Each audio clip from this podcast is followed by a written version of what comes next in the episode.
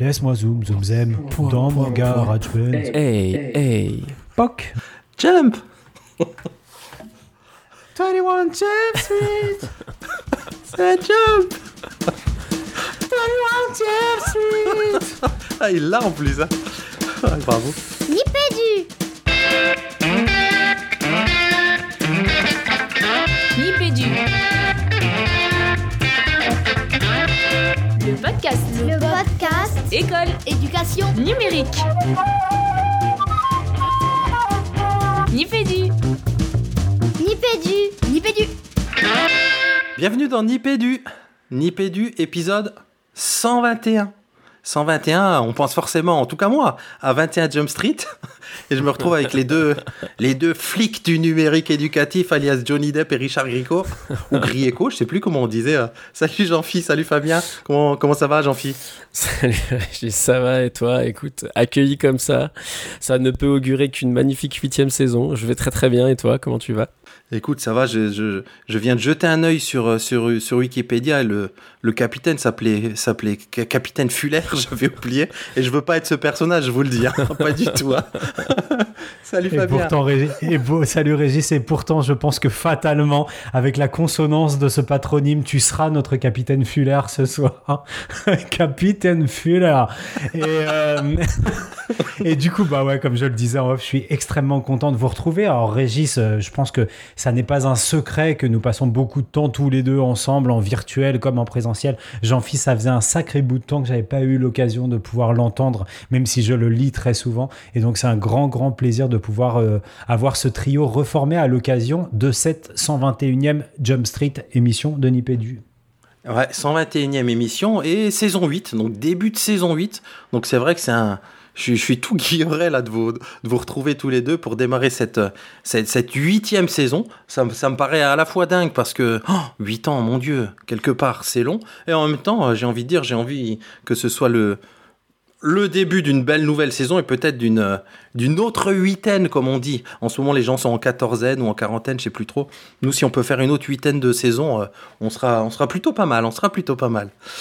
Euh, alors, on démarre cette saison par le 121e épisode et un épisode peut-être un peu particulier, Fabien? Alors, un peu particulier, j'ai envie de dire oui ou non, Régis, et tout dépendra euh, des poditeurs ou du poditeur qui nous écoute, parce que peut-être vous avez commencé à vous habituer euh, à ce format qu'on aime beaucoup chez Nipédu, qui, est, euh, sont les docus de Nipédu. Donc, en 60 minutes, on essaye de vous ficeler un petit web documentaire audio. Souvent, j'ai envie de dire souvent, mais ça a toujours été le cas, autour d'une couverture d'un événement autour du numérique éducatif. Et là, une fois n'étant pas coutume, eh c'était euh, notre septième Ludovia, Régis. Et comme pour l'année dernière, on a voulu euh, extraire la, substantifique moelle du, de la thématique de cette année pour aborder, euh, pour aborder un thème qui est d'actualité autour du numérique éducatif, Régis. Ah, tellement. On est, on est autour des, de l'injonction au numérique. Donc, j'ai envie de dire tout un, tout un programme avec ce qu'on a pu euh, vivre euh, euh, pendant les, les, derniers mois de confinement. Vous allez l'entendre hein, dans, dans, cette émission. Et donc, au format, au format Nipédu, on n'a pas. C'est vrai qu'on a. Ça fait longtemps qu'on n'a pas demandé de retour aux auditeurs, mais dites-nous ce que vous en pensez. hein. Je crois qu'on est au cinquième docu de Nipédu. Alors, ça n'a pas été à chaque épisode, en tout cas pas des épisodes d'affilée. Mais c'est un format qui nous qu'on qu'on expérimente et j'ai envie de dire qui nous plaît pas mal puisqu'effectivement on va tirer un petit peu la, la substantifique moelle de, de- de- autour de la, la couverture d'un événement. Et parmi ce que vous allez entendre donc euh, euh, dites-vous bien que vous allez pouvoir réécouter tous les intervenants qu'on va vous qu'on va faire écouter euh, dont plus d'une trentaine de donc 32 pour être exact capsules que vous allez retrouver sur la chaîne YouTube de Ludovia où là vous allez les retrouver non seulement en intégralité ceux que vous pourrez entendre dans cette émission plus encore d'autres et en plus de tout ça en vidéo. Alors on sera tous masqués, vous allez le voir, mais donc j'ai envie de dire s'il y a un extrait qui vous plaît particulièrement dans, dans, l'épisode ou plusieurs, n'hésitez pas à aller l'écouter en intégralité sur la chaîne euh, sur la chaîne de Ludovia Magazine. Voilà. Et, et Régis, tu parlais très très justement du masque. Alors le masque induit euh, peut-être une, une qualité euh, sonore. Alors visuellement, on, on voit tout ce que ça donne maintenant, mais au, au niveau euh, audio aussi, ça impacte un petit peu les, les, les productions qu'on peut vous proposer. Mais il n'y a pas que ça, puisqu'on avait un setup un petit peu particulier sur ce, sur ce Ludovia. Ouais, ouais, effectivement. hein, vous savez que, enfin, pour ceux qui, qui, connaissent un petit peu notre process, qui ont pu nous voir sur des événements, on, écume les événements avec un, Zoom H2, H2N même pour ne, pas le nommer, parce que c'est un, excellent outil qui donne une qualité de son excellente. Là, pour le coup, on était au format Web TV, donc on, a, on était sur un, pour rien vous cacher, sur un iPhone et en direct sur YouTube. On a extrait l'audio de ça. Alors, comme le dit Fabien, hein, le masque, ben, vous entendez ce son malgré tout un petit peu étouffé. Euh, c'est pas la même qualité des micros, il y a des détails comme ça, et il y, a parfois des petits détails. On a essayé de régler tout ça au montage, vous nous direz à l'écoute. Euh, des petits problèmes de parfois de, connexion qui sautent un petit peu, puisque c'était du, YouTube Live. Là, on vous a extrait l'audio, on a essayé de gommer un petit peu tout ça au mieux qu'on a pu. Mais on va dire que c'est pas les standards audio euh, qu'on qu qu qu aurait aimé avoir au niveau, au niveau simple micro dans un setup tout simple qu'on peut utiliser habituellement. Mais en tout cas, voilà, on a je pense qu'on vous a extrait. Euh, on, a, on, a, on a fait au mieux, donc euh, on a hâte d'avoir vos retours si vous, si vous nous en faites. Bah, forcément, pour nous, ce sera plutôt du côté de, de, Twitter. Voilà pour la qualité, euh, j'ai envie de dire, les aspects un peu, un peu, un peu techniques. Mais d'une manière plus générale, Fabien, cette, cette émission, cette thématique, elle n'est pas là par hasard. Elle n'est pas là par hasard. Vous savez qu'on vous a laissé en juillet avec un, épisode Black numérique dans lequel on est allé euh, explorer les confins les plus obscurs du numérique éducatif.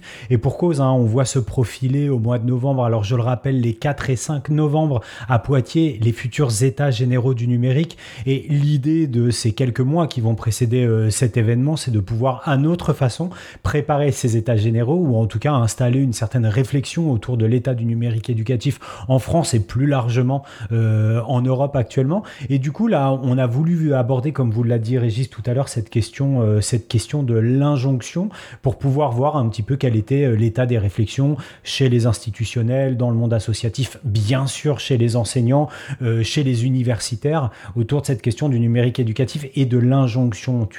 Tu utiliseras du numérique éducatif. Alors, euh, on a eu, nous, l'occasion d'entendre de, un certain nombre d'intervenants que vous allez retrouver euh, dans l'émission qui suit, mais et notre Jean-Phi, nous, on l'a laissé un petit peu au calme au mois d'août et on était curieux d'avoir euh, le point de vue de, Jean-Phi aussi sur cette question de, l'injonction au numérique. Oui, merci, cher Fabien. Écoute, en fait, j'allais dire comme à mon habitude, je crois j'ai un, double avis. J'allais dire déjà j'ai l'avis du, j'allais dire du, chercheur. va, donc pour citer ce que je connais d'un point de vue professionnel, bah, il y a quand même un certain nombre de recherches qui ont montré que le numérique pouvait en effet être une aide aux apprentissages, mais en fait c'est c'est ce que je vous disais un peu en off, quoi. C'est de dire qu'il n'y a pas de, c'est pas le numérique c'est bien ou le numérique c'est mal dans l'absolu c'est toujours la question de qu'est-ce qu'on en fait au service de quoi ça vient euh, donc si tu veux c'est toujours la question d'essayer de, d'avoir un avis le plus modéré et puis surtout qui prend en compte le contexte dans lequel le contexte précis dans lequel on se pose la question donc euh, quelle discipline quel objet d'enseignement quel niveau euh, quel média etc donc ça c'est pour euh, l'aspect j'allais dire assez professionnel euh, après, au-delà de ça, euh, j'ai aussi un avis, j'allais dire peut-être un peu plus personnel. Alors c'est sûr que dans le contexte qu'on a vécu actuellement, euh, je veux dire l'injonction, elle est venue, euh, j'allais dire de facto. Et puis euh, pour avoir écouté les capsules que vous avez ramenées de Ludovia, c'est quelque chose qu'on entend, qu'on entend beaucoup hein, dans ce que disent les, les différentes personnes interviewées. Euh, mais ce que je trouve intéressant, c'est qu'on on entend aussi qu'en fait, c'est pas une injonction officielle, quoi. C'est-à-dire que c'est pas quelque chose qui euh, qu'on dit, on dit pas aux profs, vous avez pas le choix, comme on leur dit, vous avez pas le choix en troisième, vous enseignez ci ça ça par rapport au programme, par exemple, on leur dit pas, vous avez pas le choix, vous faites du numérique, quoi.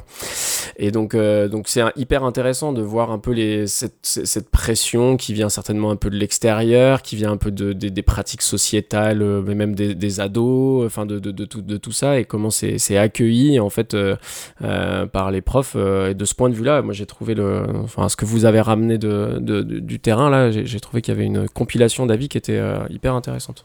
Régis, tu, tu vas en toucher deux mots sur ta, ta synthèse de, de, en tout cas de ce que tu auras retenu de, des interventions? Ouais, moi, ouais, ouais, je peux dire quelques mots sur.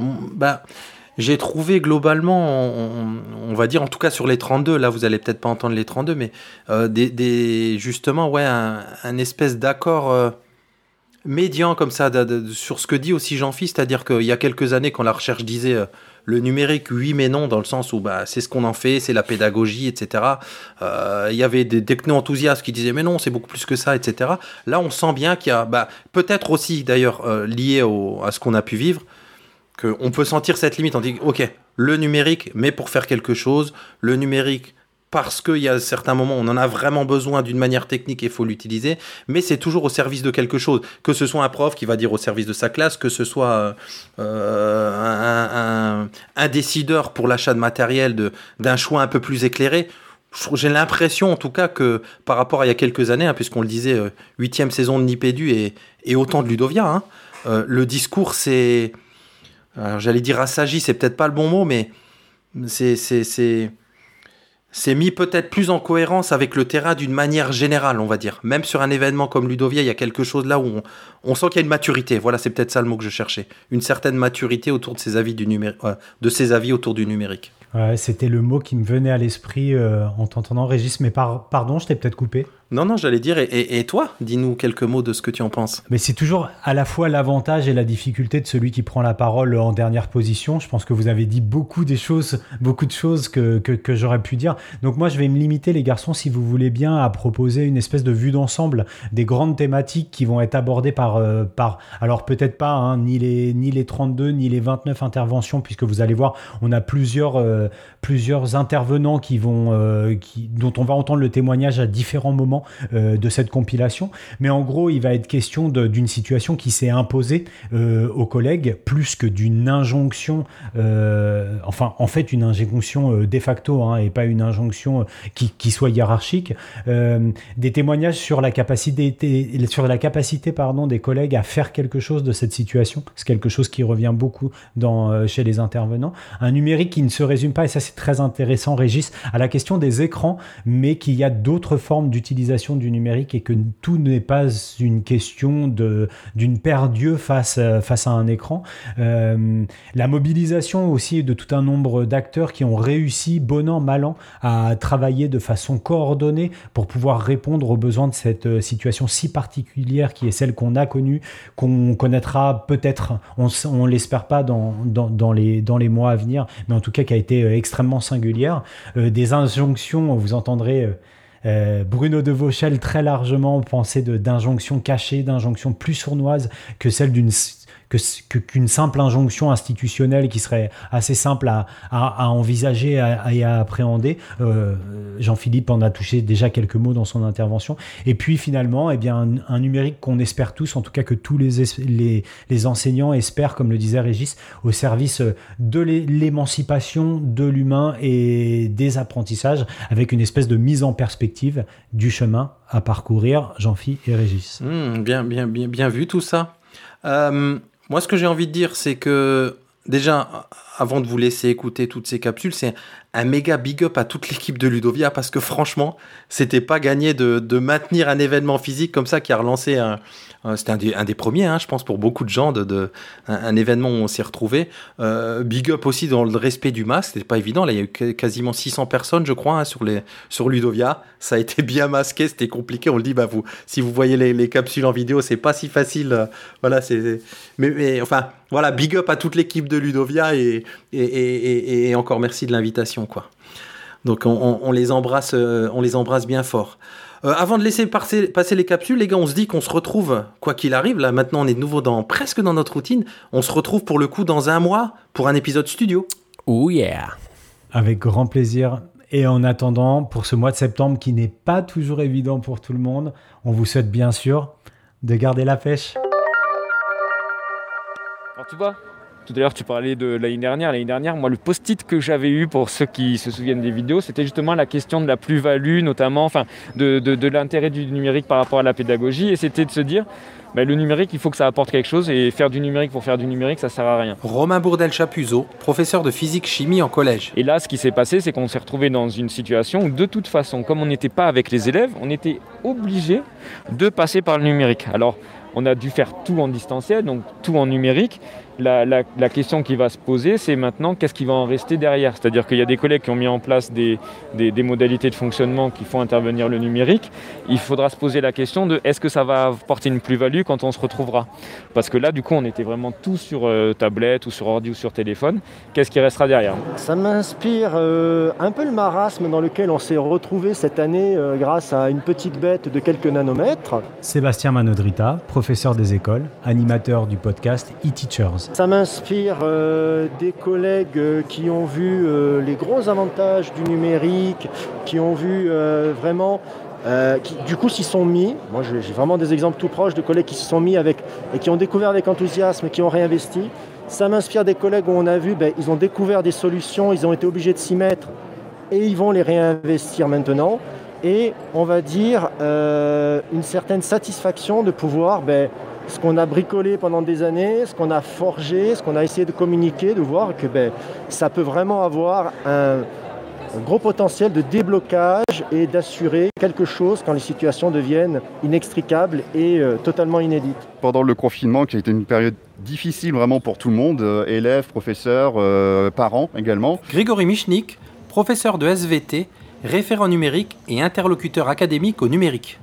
Euh, on s'est retrouvé dans une période complètement inédite et qui a finalement euh, conduit à repenser notre métier.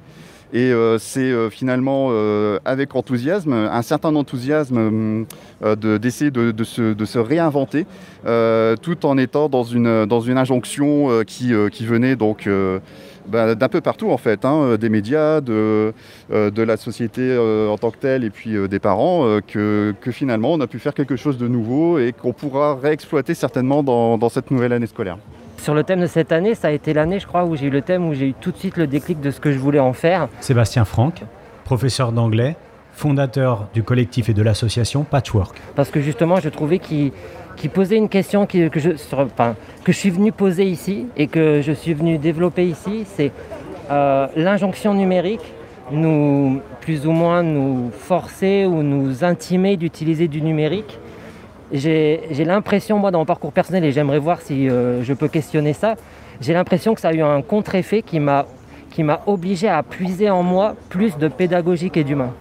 C'est-à-dire que j'ai l'impression que dans le numérique, il a eu pour moi un, un double effet qui se coule contraire.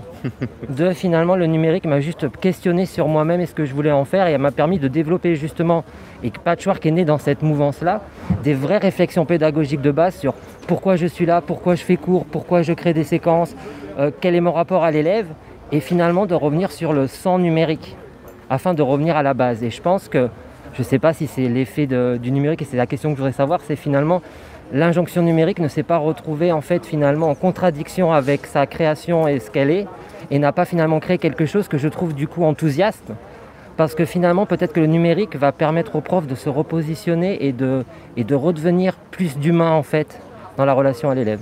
On question- on- on questionne tout ce qui est injonction et pas forcément que numérique, mais on se pose vraiment des questions de retour aux fondamentaux. J'ai l'impression qu'on est dans une sorte de, collectif où on a besoin de retourner aux sources qu'on a oubliées. J'ai toujours cette image-là qui me vient, euh, c'est euh, dans Grey's Anatomy. Il y a un personnage qui s'appelle Christina Yang et qui à un moment donné devient super, euh, super forte en cardio. Et il y, a, toute une saison où elle se rend compte qu'elle a perdu les bases et qu'elle sait même plus faire des sutures de base. Et je trouvais que c'est une bonne image, c'est-à-dire que à force de pratiquer, à force d'aller loin dans les choses, on finit par oublier euh, les bases et le pourquoi on est là et que je trouve que c'est important qu'on y revienne.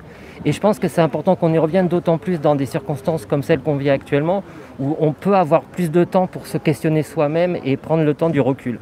Moi, je suis toujours, euh, bah, tu vois, entre le technico-enthousiasme et le scepticisme, là. C'est-à-dire que euh, faire du numérique pour du numérique, aucun, aucun intérêt. L'année dernière, on en avait discuté. Moi, euh, avec la collègue, tu vois, plus on met du numérique, plus on aime bien le cahier, quoi. C'est-à-dire que pendant le, tu vois, par exemple, pendant le, confinement, au tout début, les gamins, on leur demande de travailler les activités sur tablette avec les PDF, etc. Et puis, on se retrouve confronté à quelques difficultés.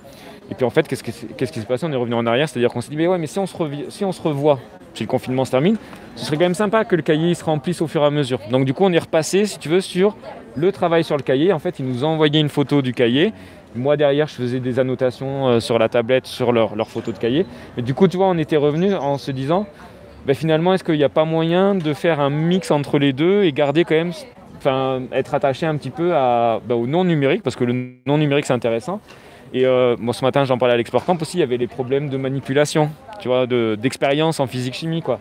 C'est-à-dire que les élèves, ben, tu te retrouves, ils sont chez eux, mais ils n'ont pas le matériel pour pouvoir manipuler, donc tu vas leur euh, mettre un, outil de modélisation pour euh, l'électricité par exemple, mais derrière quand même, il y a ce besoin bah, de leur montrer et en vrai comment ça se passe. Donc du coup, moi, mon, ma terrasse, hein, c'était transformé en labo, quoi. Donc je faisais les, manipulations sur la table et je filmais pour que les élèves aient quand même toujours ce truc de se dire, ok, on a utilisé du numérique parce que bah, si je veux te faire un petit peu tâtonner, si je veux te faire essayer, si je veux que tu découvres les choses, bah, c'est bien d'utiliser le numérique qui va permettre de pallier à un manque. Mais derrière, quand même, le réel, c'est quand même euh, bah, ce qui est le plus important. Quoi. Et ça revient, tu vois, sur cette notion d'interaction aussi, c'est-à-dire que on le voit, hein, quand on fait les Explore Camp en présentiel, on n'a pas du tout les mêmes interactions. Et je dirais même que là, toi, même quand tu fais le présentiel avec les masques, on n'a pas les mêmes interactions que quand on n'a pas le masque. Et on n'a pas les mêmes interactions que quand on le fait en mode classe virtuelle, où du coup, il y a quand même un frein, les gens n'osent pas poser des questions, et les élèves, c'est pareil, quand tu es en classe, ils vont t'alpaguer très facilement. Alors que là, il y a un peu ce côté difficile de se dire, ah, je vais envoyer un message dans le chat, ou je, je vais lever la main de, de manière virtuelle. Quoi. Ben, nous, on voit déjà qu'il y a beaucoup d'enthousiasme au niveau de toutes les nouvelles technologies, au niveau de ce matériel-là. Pierre Dolé et Fabien Roca, président et secrétaire de l'association Mobilab 66, programme Fab Lab 66. Euh, parce que ben, les imprimantes 3D, ils n'en trouvent pas partout. Donc c'est vrai que euh, ça, provoque de suite euh, des idées. À peine ils voient le matériel, tout, l'enthousiasme de qu'est-ce qu'on peut imprimer, qu'est-ce qu'on peut faire. Enfin, il y a beaucoup de questions qui sont soulevées par, euh, ce matériel-là. Donc c'est vrai que l'enthousiasme, on l'a complètement. Et au niveau des injonctions, c'est vrai que ben, le numérique, nous, on l'a autour de nous. Moi, tous les cours d'informatique, que ce soit en physique, on utilise, on a l'ordi région, donc on utilise en permanence l'ordinateur, que ce soit pour prendre les cours, pour travailler, pour, pour échanger. Donc euh, le numérique, le, le réseau, etc., on l'utilise euh, très très fréquemment. Voilà, puis nous on amène aussi peut-être un numérique différent de ce qu'on peut voir, c'est-à-dire c'est du numérique pour faire. Voilà, c'est pas du numérique pour du numérique et rester tout le temps devant un écran, c'est utiliser de l'outil numérique pour derrière euh, faire, apprendre par le faire et donc faire du concret. Alors nous, on, on est sur un numérique qui est différent. En fait, faut pas ramener. On a tendance à ramener beaucoup le numérique à l'écran, Émilie Lenel, chef de projet Lily Learn et exploratrice EdTech. Mais euh, il y a aussi beaucoup d'autres technos autour du numérique. Et nous, on est sur euh, la voix, la technologie de la voix. Donc on, est sur euh, du text to speech. Donc voilà, on a du texte qui va parler. Et donc l'enfant, il va être guidé dans son apprentissage par la voix. Il va pouvoir s'autocorriger, en fait. Donc ça va se faire naturellement, il va apprendre naturellement. Donc il n'y a pas besoin là aujourd'hui d'avoir un écran sur ce jeu-là. On est vraiment sur euh, la manipulation d'objets sensoriels et le guidage par la voix. Différent, et puis moins intrusif, puisque là effectivement on ne va pas embarquer des données euh, personnelles. Euh, donc nous on trace pas là aujourd'hui, on trace pas, on n'a pas de données embarquées. Après, nous, il est utilisé beaucoup dans les écoles, euh, sur des ateliers, euh, des ateliers qui vont tourner. Alors, on va avoir un lit et puis après, on va avoir une tablette, et puis après, on va avoir euh, un alphabet mobile. Donc, ce qui est intéressant, c'est de diversifier aussi les activités d'apprentissage pour les enfants. Il y a des enfants qui vont être plus réceptifs à la manipulation, et d'autres enfants qui vont être plus sur les écrans. Donc, on n'est pas, on milite pas sur le sans écran. On, dit juste qu'il y a d'autres technologies aussi à explorer, et la voix, c'est une technologie euh, très très forte.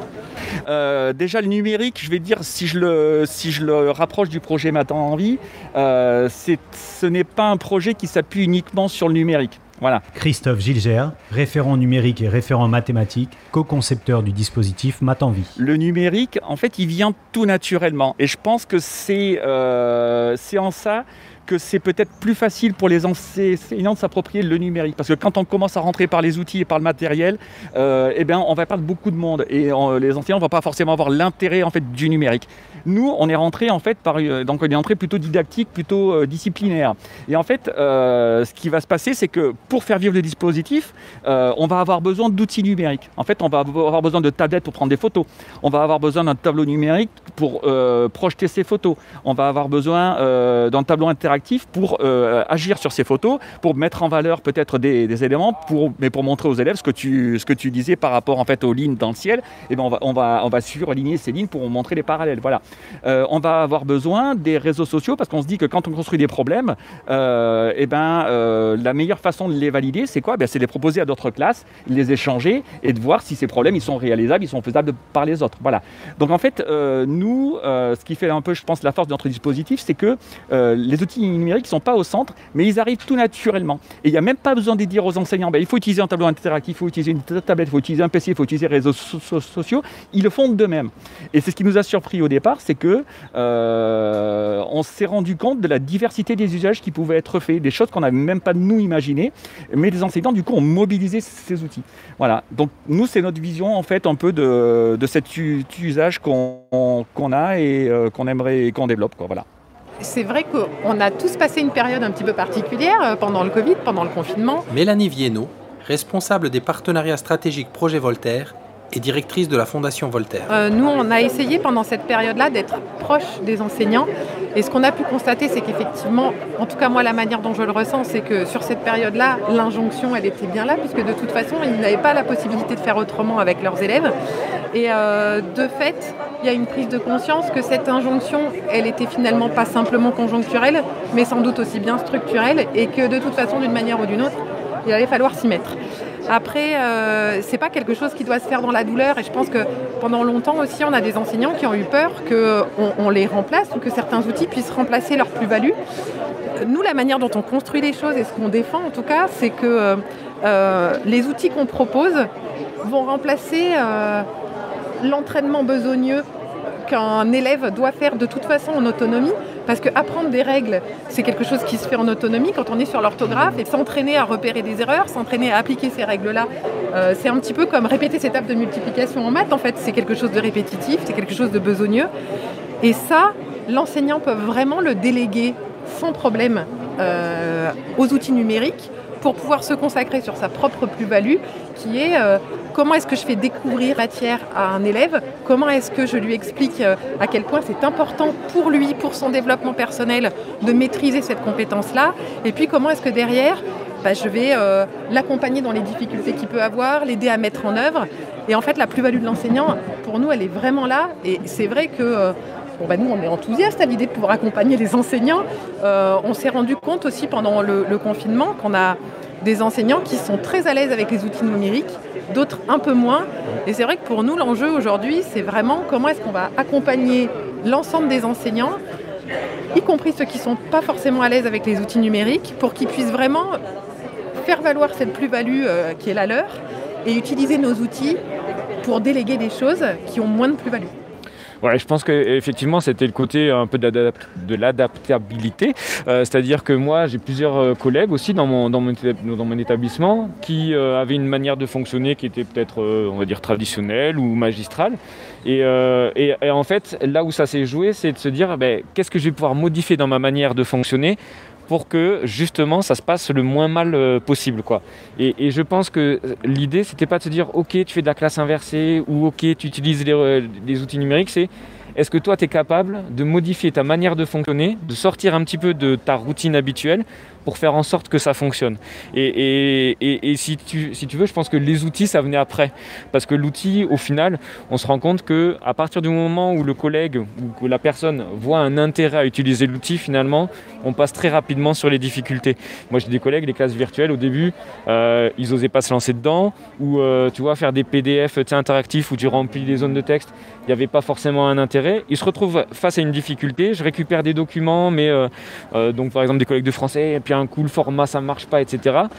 Et ben, en fait, tu te rends vite compte que bah, à partir du moment où ils ont compris que euh, faire un PDF interactif, ça apportait une plus-value, et ben, ils le faisaient sans problème.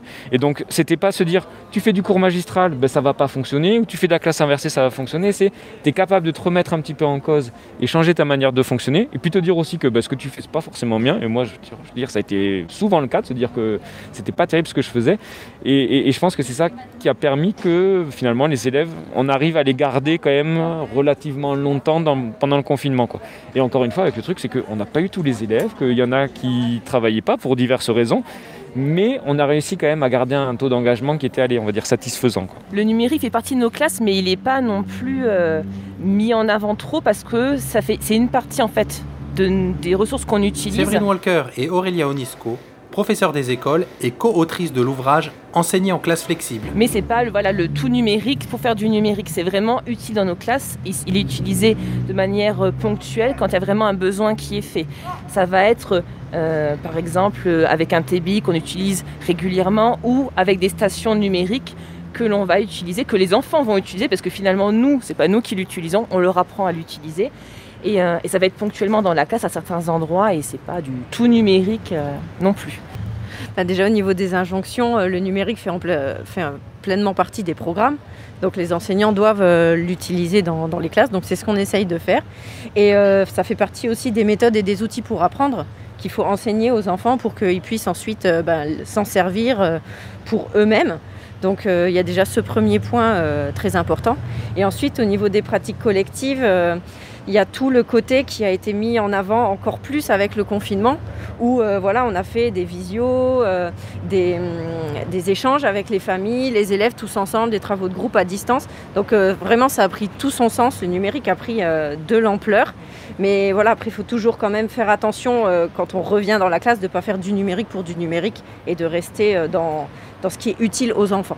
Alors justement au niveau des pratiques collectives, c'est vrai que euh, c'est pas toujours évident pour tous les collègues d'utiliser le numérique. On n'a pas toujours eu les formations adéquates ou on n'est pas forcément à l'aise avec ces outils-là. Et c'est vrai que le fait de pouvoir voilà, en discuter ensemble, s'entraider, euh, partager des ressources, partager des pratiques numériques, c'est vraiment euh, très utile et je pense que c'est vraiment nécessaire. Comme notre métier de cœur, c'est vraiment le partage entre collègues et le travail d'équipe. À nouveau avec le numérique, ça prend tout son sens.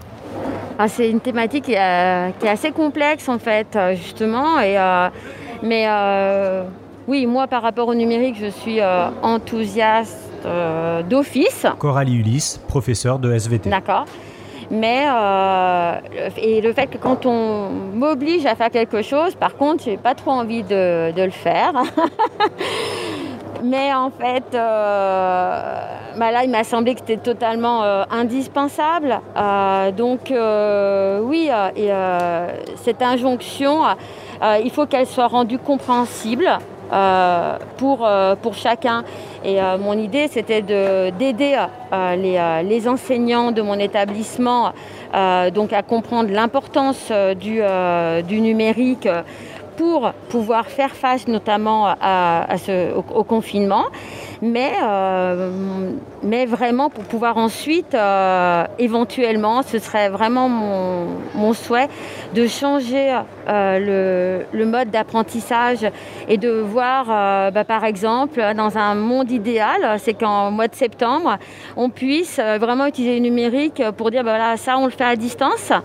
Et euh, par contre, on garde des moments en présence pour vraiment euh, garder du contact et faire, en présence ce qui est, euh, ce qui est indispensable, euh, pouvoir euh, vraiment discuter et pouvoir euh, jouer, et pouvoir échanger et construire réellement. euh, Ouais, franchement, euh, d'abord, euh, dans ce domaine-là, comme dans d'autres, faut pas être manichéen.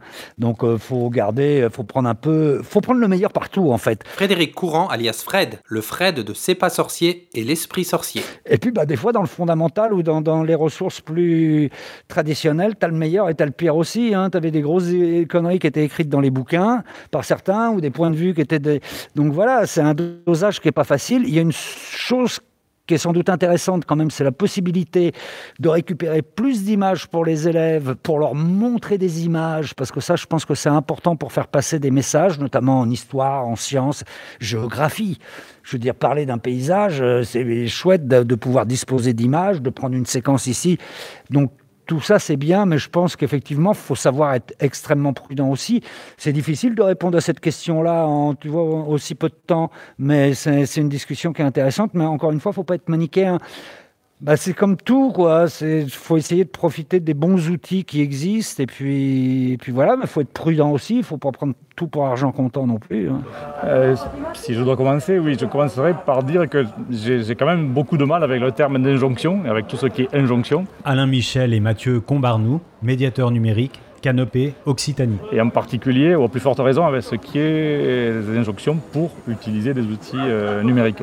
Euh, on sait très bien qu'à partir du moment où il y a une injonction, il n'y a pas forcément une, volonté de suivre derrière, ou il y a, peut-être des, cas où ça va rachigner un petit peu.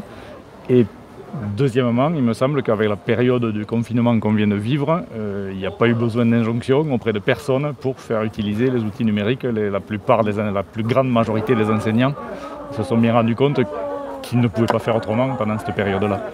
On s'est rendu compte effectivement, hein, en gros on a commencé de fin avril jusqu'à quasiment début juillet et il n'y a pas eu besoin d'injonction de qui que ce soit. Euh, tous les webinaires qu'on faisait à distanciel, on a eu beaucoup d'inscrits, hein, ça a varié de 25 à quasiment plus de 100, c'était au quotidien. Euh, moi il me semble que la difficulté ensuite c'est les collègues, comment reverser ces contenus auprès de leurs élèves. Euh, on va dire que nous, formateurs, comme a pu le faire aussi le CNED, on a pu accompagner quand même beaucoup de collègues, ils ont tous répondu présents, hein. on a vu que les nombres d'inscrits augmentaient assez régulièrement.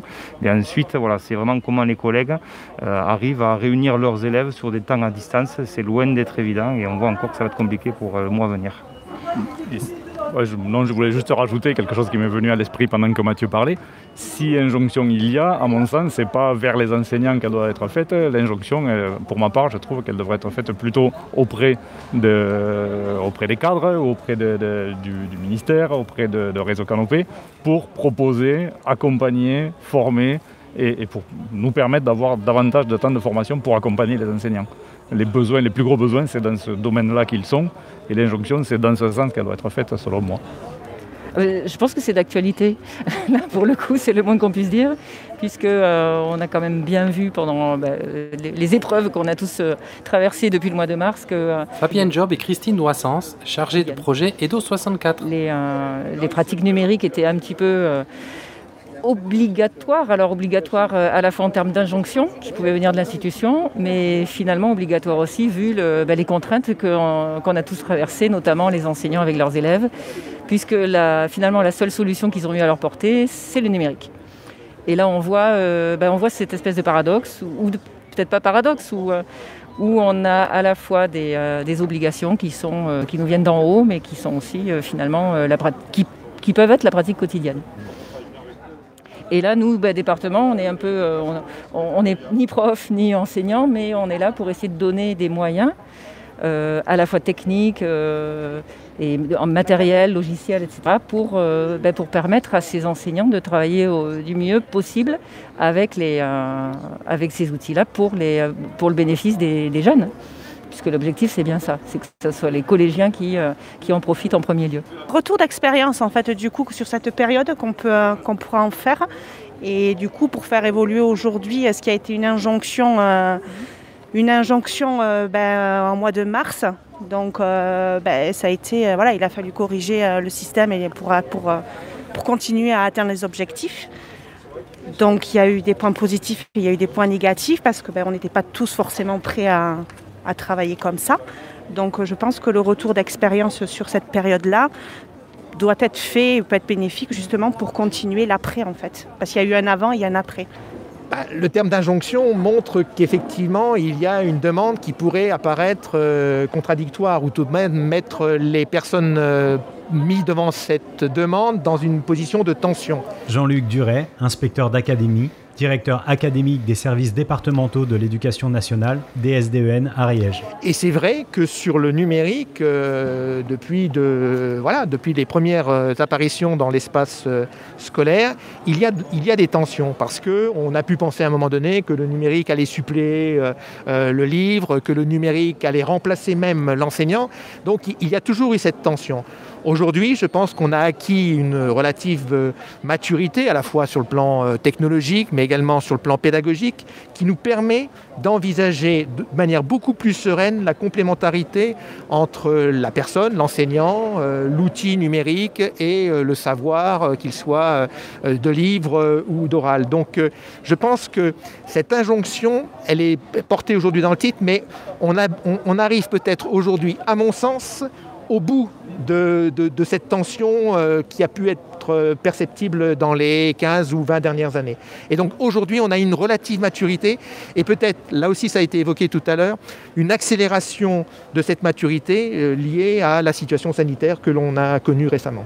Le, le, mot injonction, je déteste déjà par définition parce que j'aime pas qu'on force les gens à quoi que ce soit. Kamel Chibli, vice-président éducation jeunesse et sport de la région Occitanie. Je suis plus par la politique, par la preuve euh, et par euh, l'embarquement des gens vers un projet collectif que vers une injonction.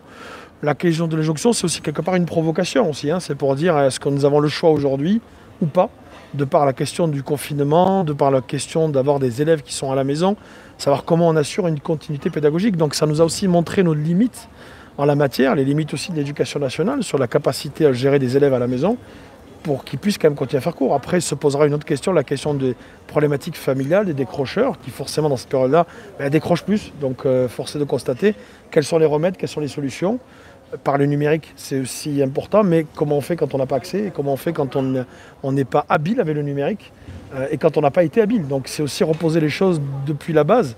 C'est comment on fait aussi depuis l'école, c'est ce qui se fait. Hein. Je parle de l'école au sens euh, maternel, primaire, comment on accompagne, sans forcément que ça soit non plus euh, un trop plein de numérique. Il faut le mmh. faire intelligemment. Mmh. Déjà, on se met autour d'une table, on discute. Je l'ai eu, hein. j'ai eu le cas en Ariège d'un établissement que je ne nommerai pas, qui était très frileux par la question du numérique. Je suis venu au conseil d'administration pour débattre D'abord sur le fait que d'insister sur que chacun était libre de choisir ou de ne pas choisir, mais qu'à un moment donné, il fallait regarder le plus et le moins. Et qu'est-ce que pouvait amener euh, un usage numérique? Qu'est-ce que pouvait amener des ressources numériques? Qu'est-ce que pouvait amener un ordi aussi euh, pour des élèves qui sont à la maison, qui en ont besoin, ou parfois en classe, quand on pense que c'est nécessaire d'utiliser. La question du numérique, euh, il ne faut pas le voir d'une façon dogmatique. Le problème, c'est que dans tous les débats, on a toujours des, hommes et des femmes qui sont parfois animés par des dogmes. Donc moi, je ne suis pas un sectaire. Je pense qu'il faut discuter, il faut échanger. La seule chose que je demande à ceux qui sont réfractaires, c'est juste d'ouvrir la, table des discussions pour qu'on puisse en parler. Moi, je ne suis pas pour le tout, tout numérique. Je pense qu'il y aura du papier, ça existera toujours le papier, et je crois que c'est nécessaire.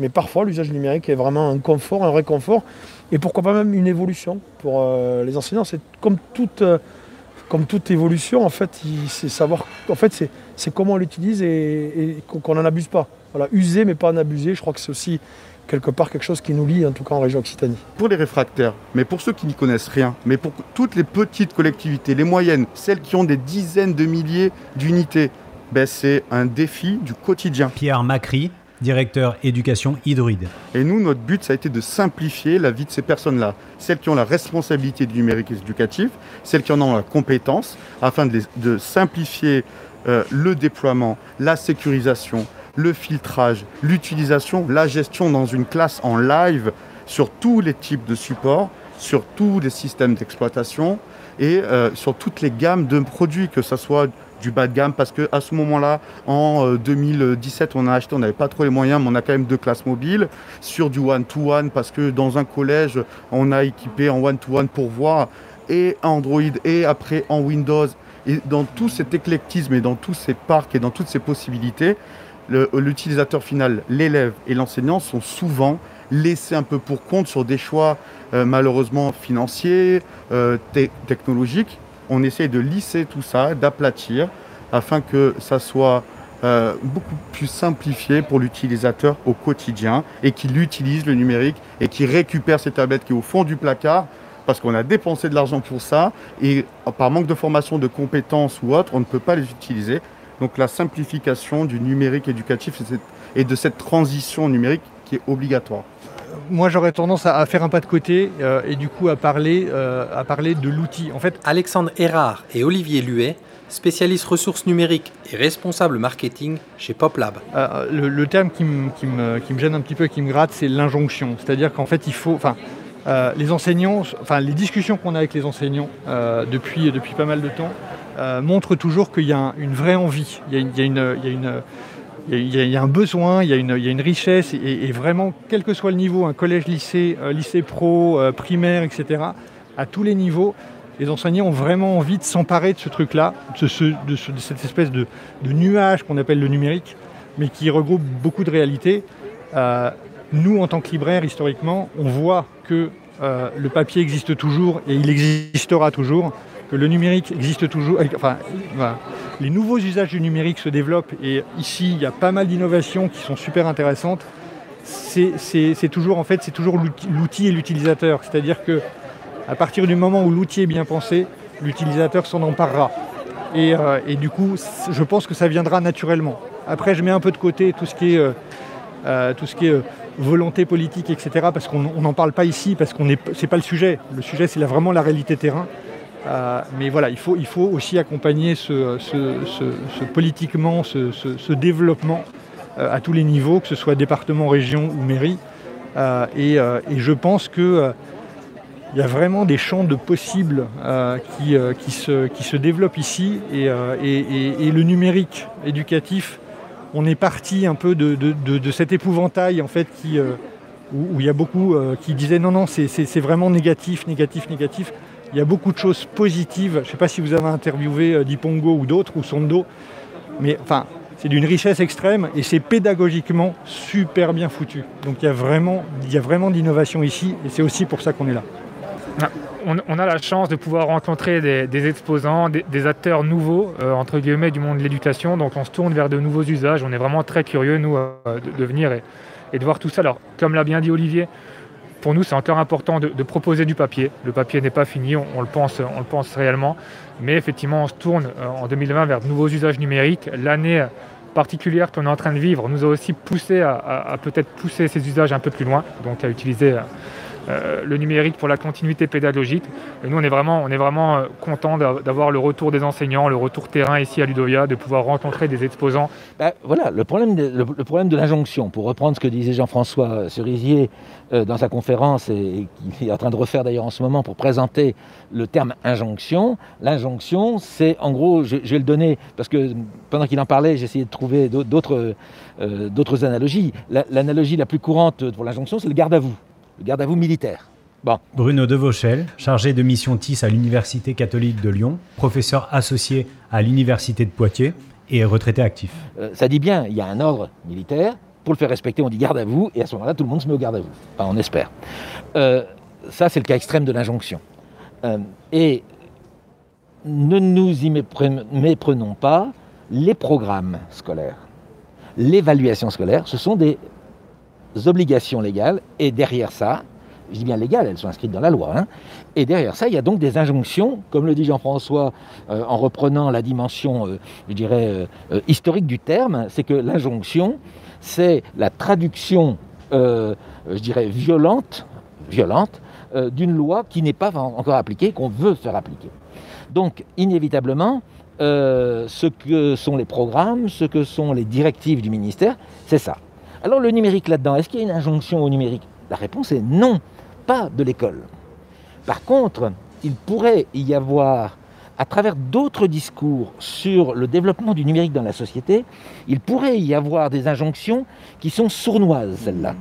Euh, qui sont, euh, je dirais, économiques, euh, qui sont liées à des intérêts X, Y, Z, mais qui n'ont rien à voir avec, euh, je dirais, le monde scolaire. Mais elles traversent le monde scolaire, puisque la, caractéristique du numérique, c'est d'avoir fait d'abord éclater les frontières. La frontière de l'école et d'une école, ça n'existe plus avec le numérique. Ça existe encore avec le livre scolaire, ça existe encore avec les cours et les matières, ça n'existe pas avec le numérique. En faisant exploser ça, euh, en même temps, on a introduit, euh, je dirais, pour certains enseignants vont le dire, le loup dans la bergerie. C'est-à-dire qu'on a introduit euh, une, technique euh, nouvelle appuyée sur des dynamiques économiques dont on dit qu'elles sont systématiquement libérales, mais on pourrait en discuter. Et du coup, il y a une sorte d'injonction, alors, par rapport à cette idéologie sous-jacente, à introduire le numérique. Et le danger que l'on a dans des manifestations, d'ailleurs comme celle-ci, Ludovia, mais comme d'autres euh, consacrées au numérique, c'est que ce soit ressenti comme une injonction. Et pour beaucoup d'enseignants, parce que les gens qui viennent dans ces manifestations-là sont en général des gens qui connaissent, qui sont convaincus. Quelques-uns sont des découvreurs, mais la plupart ont déjà avancé. Mais tous les autres, quand vous allez dans un établissement scolaire euh, où vous discutez avec tous les enseignants, pas seulement certains, tous les enseignants, vous vous apercevez que certains perçoivent le numérique comme une injonction. Donc nous, ce qu'on souhaite justement, c'est bah, dire aux personnes qui ont un peu plus de difficultés que d'autres, bah, qui, en a, qui ont des sociétés comme la nôtre, à réfléchir à appréhender cette, euh, peut-être ce refus du numérique Marion Jacquet, directrice commerciale chez Hydruide. et surtout les aider pour aller pas à pas utiliser un outil. Donc on- il y a e- e- effectivement la technologie qui est importante, donc la simplifier, on parle d'expérience utilisateur. Ça justement des fois on oublie un petit peu, donc là l'enseignant est au cœur euh, du système, Sur- surtout que souvent il va dire, ben, moi on- la, on- la collectivité locale m'a mis à disposition un outil mais je n'avais rien demandé. Donc c'est euh, cet acte d'achat est très important. C'est comme ça qu'on l'a conçu. On s'est dit qu'on allait remettre aussi l'enseignant au cœur du processus euh, et de lui faciliter la vie. Euh, J'ai donné un exemple qui, a, qui, lui, était vraiment un texte de loi qui aurait dû faire l'objet et qui a essayé de faire l'objet d'injonctions qui n'a jamais été appliquée. C'est le brevet informatique et Internet. De même que le certificat informatique et Internet de C2I 2E. Rappelons-nous que c'est dans la loi, ça a été écrit dans les textes et que ça n'a pas été mis en œuvre. Malgré les injonctions, en 2005, lorsque ça rentre, le B2I rentre dans le socle commun de compétences, euh, euh, Jean-Michel Bérard, qui était l'inspecteur général, qui en a été l'initiateur avec Anne-Marie Bardy, euh, nous dit ça y est, on est arrivé. On a, on a enfin un texte qui va dire ils vont le faire. La réponse est ils ne l'ont pas fait. Ils ne l'ont pas fait. Regardons ce qui est devenu le B2I, pas partout, bien évidemment, mais dans la grande majorité. Regardons le C2I2E pour les enseignants. Il n'a jamais été considéré, malgré que les textes l'aient dit au début, comme obligatoire pour obtenir le droit d'enseigner. Eh bien, chaque fois, il y avait une circulaire qui paraissait ou un texte qui paraissait quelques jours avant pour dire, avant la date fatidique, pour dire, bon, ceux qui n'ont pas le C2I2E, c'est pas grave, euh, vous pouvez quand même enseigner. Moi, ça ne me gêne pas personnellement. Mais je veux dire que quand on tient une ligne, euh, quand on l'introduit dans la loi, euh, qu'on essaye de mettre des injonctions et qu'à la fin, on enlève, je dirais le point, on dit, ben non, il n'y a pas d'injonction numérique. En fait, dans le monde scolaire, il n'y a probablement jamais eu d'injonction numérique, sauf depuis la création en classe de seconde de sciences, technologies et numériques, et bien évidemment dans l'enseignement professionnel pour tous les gens qui, euh, professionnels et techniques qui avaient affaire à ça pour former des jeunes. Donc il y a une injonction numérique liée à la, aux professionnels, euh, mais il n'y a aucune autre injonction pédagogique, et surtout il n'y a pas une in- injonction numérique, mais il n'y a surtout pas d'injonction de pédagogie numérique ou de numérique en pédagogie. Il n'y a pas d'injonction. Et on le constate à travers les études qu'on a menées, euh, celles qu'on a menées euh, dans les Landes avec le département, à propos des ordinateurs. Le problème d'une injonction, c'est que l'injonction vient au moment où, en fait, la culture n'est pas acquise et on veut aller plus vite. On veut faire forcer l'entrée dans la culture. Et le problème de la transformation numérique dans le monde de l'enseignement, de la formation, de l'éducation, c'est que c'est une transformation culturelle. Et comme toute transformation culturelle, ça prend du temps. Alors la thématique est, est fortement euh, impactée par euh, la crise, hein, donc on est bien d'accord. Alors les injonctions au numérique chez nous n'ont pas eu lieu. Sébastien Reinders, expert à l'agence du numérique de Wallonie et responsable Ludovia Belgique. En Belgique francophone, hein, elles n'ont pas eu lieu, donc euh, il n'y a pas eu d'injonction à faire des choses. Donc on a dit, oula, essayez de faire des trucs. Et puis euh, ne poussez pas le numérique, c'est pas obligatoire. Et on se rend compte en fait que beaucoup, beaucoup de nos enseignants, euh, alors que c'était pas obligatoire, alors que il n'avaient aucun, aucun résultat à attendre, eh ben, ils se sont mis, ils ont découvert des trucs. Les webinaires qui ont été organisés par les, or- les organismes de formation ont cartonné, mais vraiment, alors je, fais des parallèles puisque j'ai entendu les, réponses euh, aux rencontres des territoires, chez vous aussi, euh, en, Fran- en France aussi. Voilà, donc il y a eu un- une prise à bras le corps du, truc. Donc l'injonction, elle n'était pas là. Nous, on, nous a- dit faites comme vous pouvez, vous verrez bien. Et euh, bah, en fait, ils se sont eux-mêmes euh, motivés à faire les choses. Et donc, dans le cadre de, cette motivation euh, des, enseignants, bah, on en vient à la deuxième partie. hein, euh, on a découvert des enseignants qui avaient. euh, ils ont découvert une nouvelle manière d'enseigner, puisque le numérique, pour eux, c'était donner cours en classe, à la rigueur, travailler un peu avec les élèves. Vous savez, peut-être pas, mais les ENT chez nous n'existent pas, donc on n'a pas déjà cette liaison. C'était beaucoup du numérique scolaire en classe. Et là, ils ont fait un truc, c'est donner cours totalement à distance. C'était tout nouveau pour eux. Il n'y a personne qui avait testé ça à l'avance. On n'avait pas de plateforme, donc c'est beaucoup, beaucoup de la téléconférence et des- des webinaires qu'ils ont fait. Le nombre d'heures de production de vidéos de profs, parce que chez nous, ils, créent leurs propres cours, hein, il n'y a, pas a pas beaucoup de manuels scolaires numériques. C'est énorme, on a, recensé des, centaines et des centaines d'heures qui ont été produites pendant le, confinement. Donc voilà, l'engouement euh, qui devra perdurer, mais ce travail a été fait, donc j'espère que ça va perdurer. L'engouement, il est là. Moi, je, voilà, nous, on le sentait avant le confinement, mais maintenant, on peut dire, il y a, il y a eu un avant, il y a eu un après.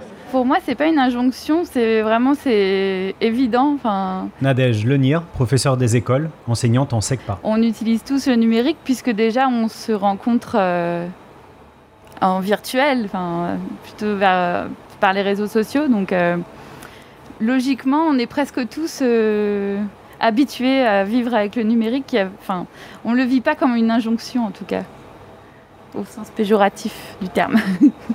Euh, effectivement, le terme injonction euh, peut être perçu euh, comme une forme de, de- un peu autoritaire. Caroline Schlatter, responsable de communauté chez Lalilo. Néanmoins, on, comprend qu'avec le confinement, en effet, le numérique s'est un peu imposé comme une nécessité pour l'enseignement à distance. Allez, moi, je remplacerai dans la thématique le mot injonction par liberté, euh, libérique, de la même manière qu'on parle de liberté pédagogique, liberté numérique. Et puis ensuite, j'ajouterai aussi dans la théma euh, peut-être euh, que nous, on est des, euh, chez Lalilo, en tout cas, on est des IA techno-enthousiastes. Voilà. Maintenant, après, est-ce qu'il va perdurer? Est-ce qu'on va permettre, et c'est tout l'enjeu, c'est de permettre que les enseignants puissent le faire à long terme. Donc il faut du financement, il faut des moyens. Et bon, vous savez que c'est normalement mon, rôle, mais je le rappelle encore à mes ministres s'ils nous entendent. il faut tripler, il faut quadrupler les moyens dès maintenant pour ne pas créer des frustrations dans un an ou dans deux ans avec, avec des collègues. Voilà, ça c'est clair. Je pense qu'aujourd'hui, la situation a fait qu'on ne peut pas parler d'enthousiasme. On se rend compte que c'est plus une nécessité. Patrick Pelletier, directeur d'école en dispo et responsable du suivi client chez Classroom. Et finalement, le- il y a un retard français qui a, été, qui a éclaté au grand jour face au confinement. Euh, là où d'autres pays étaient beaucoup plus prêts que nous à mettre en place un suivi numérique, en France, c'était encore très compliqué. Nous, en tant qu'application, on a beaucoup de mal encore à se développer. On a parfois des réticences face notamment au respect de la réglementation alors que nous la respectons totalement. Et c'est un- c'est une vraie difficulté sur le terrain parce qu'il y a des enseignants qui sont demandeurs, qui, qui veulent justement avancer, qui rencontrent parfois des difficultés euh, au niveau de la hiérarchie, qui a des craintes. Et il y a peut-être un retard de formation, d'information et d'accompagnement des équipes d'éducation nationale à plusieurs niveaux. Et aujourd'hui, il est temps que ces choses cessent, il est temps qu'on avance. On voit bien que la crise a été là. Nous, on a pu accompagner plus de 45 000 classes pendant la crise. Euh, D'autres outils l'ont fait aussi, avec difficulté au début, il faut le reconnaître, parce que personne n'était prêt à une telle crise. Mais voilà, l'enthousiasme, il était là depuis longtemps, il était localisé. L'injonction, elle a été imposée finalement par la crise.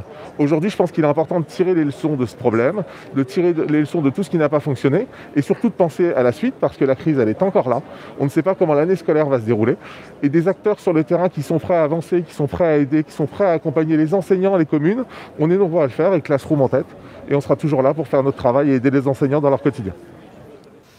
Alors, euh, moi, euh, je, je l'ai expliqué euh, tout à l'heure, en fait, je pense que voilà, sans le numérique, ce projet, il n'est pas possible. Elodie Morel, directrice de l'école d'après. Et, euh, et- et cette rénovation que finalement je souhaite aussi de, de l'école, le fait que l'école s'ouvre complètement sur, sur, les, sur euh, bah, les énergies euh, du territoire en fait. Parce que moi je suis dans la campagne, mais il y a des gens qui pourraient faire cette école en ville. hein. Euh, Il y aurait encore peut-être plus de choses. Ce serait différent, mais, voilà, c'est- possible grâce au numérique. Alors est-ce que je suis techno-enthousiaste? Sans doute. Mais en même temps, ce que je recherche, c'est vraiment quelque chose de pertinent, de pas envahissant. Parce que je me retrouve aussi avec des gens euh, qui sont euh, intéressés par le projet et qui ont un petit peu peur euh, du numérique aussi. Les parents qui ont envie d'une éducation alternative, ils n'ont pas forcément envie que leur enfant soit collé devant un écran.